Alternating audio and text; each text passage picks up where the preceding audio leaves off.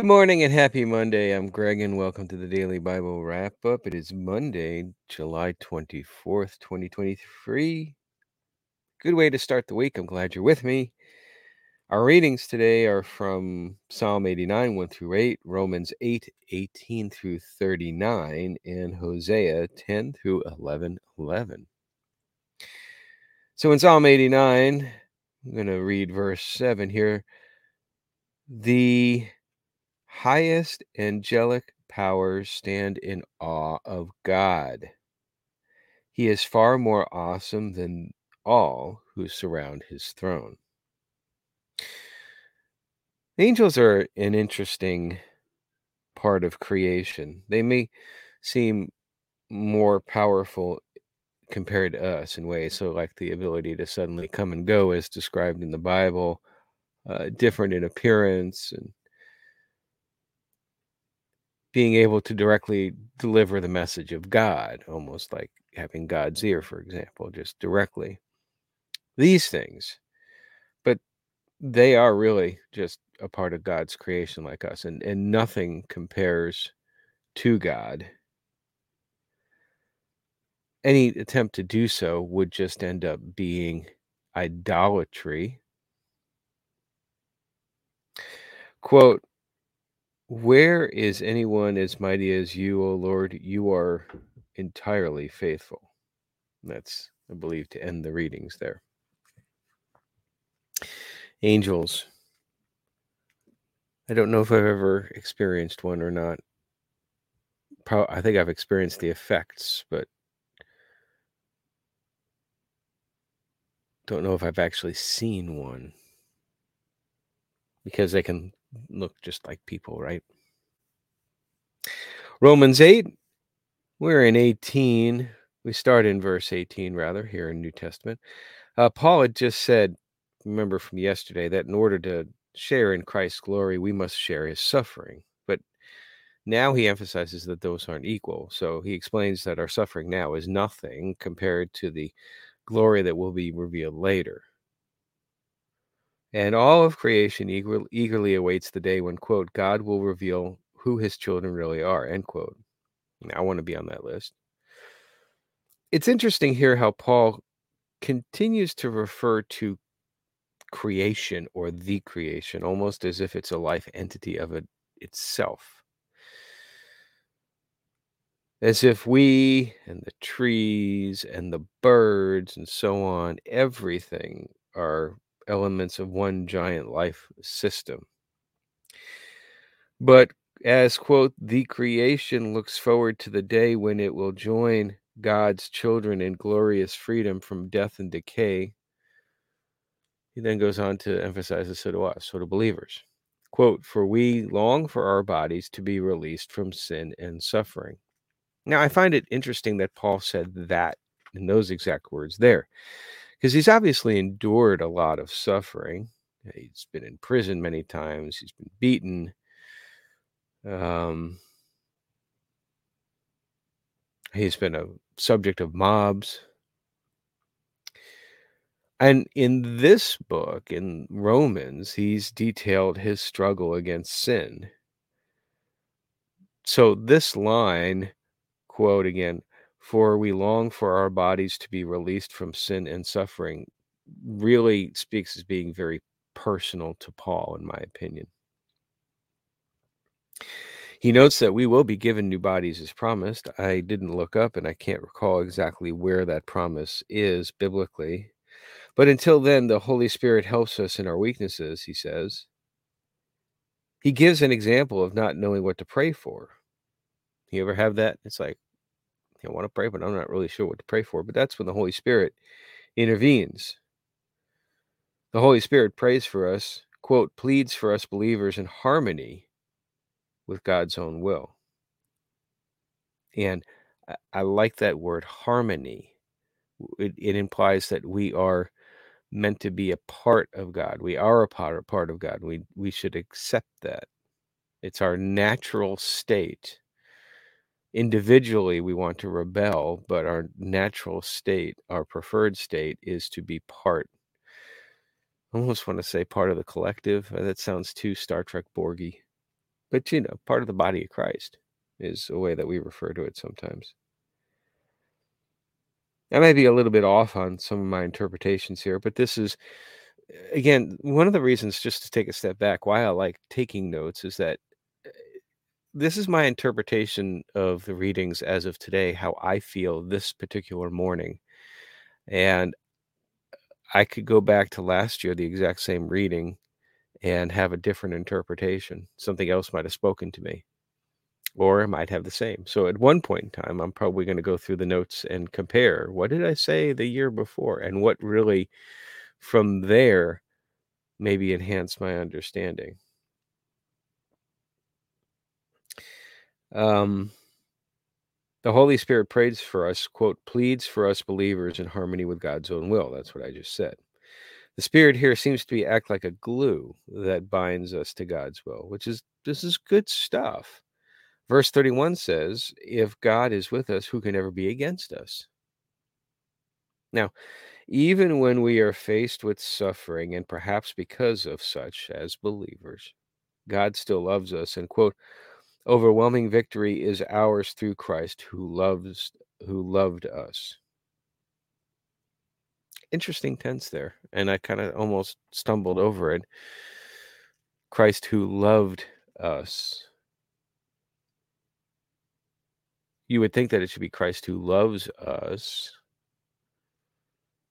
but in Paul's, and this is not in my notes, that's why I'm hesitating here. In Paul's context of writing this, while he is very much aware and has emphasized that Jesus is alive, here he could be referring to when he was physically present on earth and walking among us.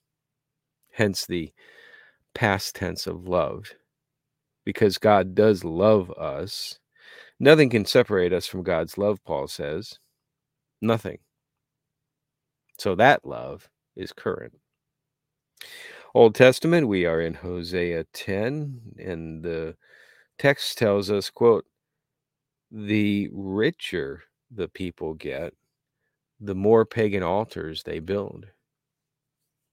I do believe that while many think huge wealth, like winning a lottery, be a really good thing, but I, I, I don't agree, and I think the point is that it could be rather it could be an it could be a curse, distracting us from God's will for our lives and His instructions, so that we can obey.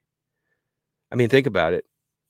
Money is a proxy for acquiring material items. It's pretty much what money is. It's a it's an in between to what used to be a barter system you would give me something, I would give you something in return. And then money developed as a technology, it is a technology to to bridge that and then it became very easier to do that exchange of goods and services by having this proxy in between. But it's all about material goods, possessions, things in this world. And the more that you have of that, it would make sense that the more you have opportunity to be distracted. And when you're distracted, even when it's doing things, then you are distracted from walking by the Spirit, which, of course, as we've talked about before, helps to keep you away from temptation of the material world. So there's in in that sense, I think ever since I was a teenager, I, I have I have wanted to be in a position to have enough to live a full life, a healthy life, certainly want to work hard so that I can take care of myself, my family, and all of that. But I never really longed for anything. Um, I've never bought a new vehicle, for example. I, I have no desire to have a new car or a new truck. Um, and I think part of it is that maybe I never realized it back then, but that that was a blessing for me in that in that I never really it never really took hold that acquiring material goods is is where my success is how it should be measured because that's idolatry, isn't it? I mean, it would seem to be, and because it would take me away from God. Now, I'm not saying that acquiring riches is bad. It's how you deal with it. You just have to be very intentional about it. And it's a huge temptation. And unfortunately, sometimes seems more often than not, people fall to that temptation. Anyway, I got off on a long tangent there. I'll come back here. The chapter goes on to emphasize how the Lord will break down the sacred pillars and altars. Anything that we hold as idols will be destroyed when God deems punishment is necessary to get us back on the path of obedience, which is really what God's punishment is for. God is not all like lovey dovey loving, but he is all loving. And that includes discipline and correction. We've talked about that before many times. That's a common theme. So we should not try to even approach that line as to what the line is as far as that. Where does God draw the line? It's like, okay, you have gone too far. Now you've got punishment. I mean, where does a parent draw that draw that line? Is it better as a child that you not even try to approach that line? Don't push it. The the child parent analogy is so powerful for me to understand better how God works in the whole grand scheme of things, works with us. And the more that I adopt the position of being a child of God, a child, then I'm much more open to the obedience. It's like I'm it, it's it's like a 7-year-old and their their mother and father. It's like they're the mother and father are doing things for the 7-year-old. 7-year-old doesn't understand, probably doesn't agree with sometimes, wants to do their own thing, but you can see in retrospect on the other side of adulthood that it was necessary and good for the uh, for the for the child that's the analogy that I always like to have in my head with regards to God. And when you hear about God's punishment, it's not a bad thing, it's a very good thing. We're only seeing one part of it right now. I'm going off on tangents again, got to get back on track here. Um, Hosea speaks of uh, unfaithfulness. We we being those who call ourselves believers, I think, um, that we're going to endure the same fate. This is the analogy, I think, with all that Hosea is talking about. Not that it was at the time an analogy, but we can draw from that. And in that sense, I guess we have a greater responsibility to all.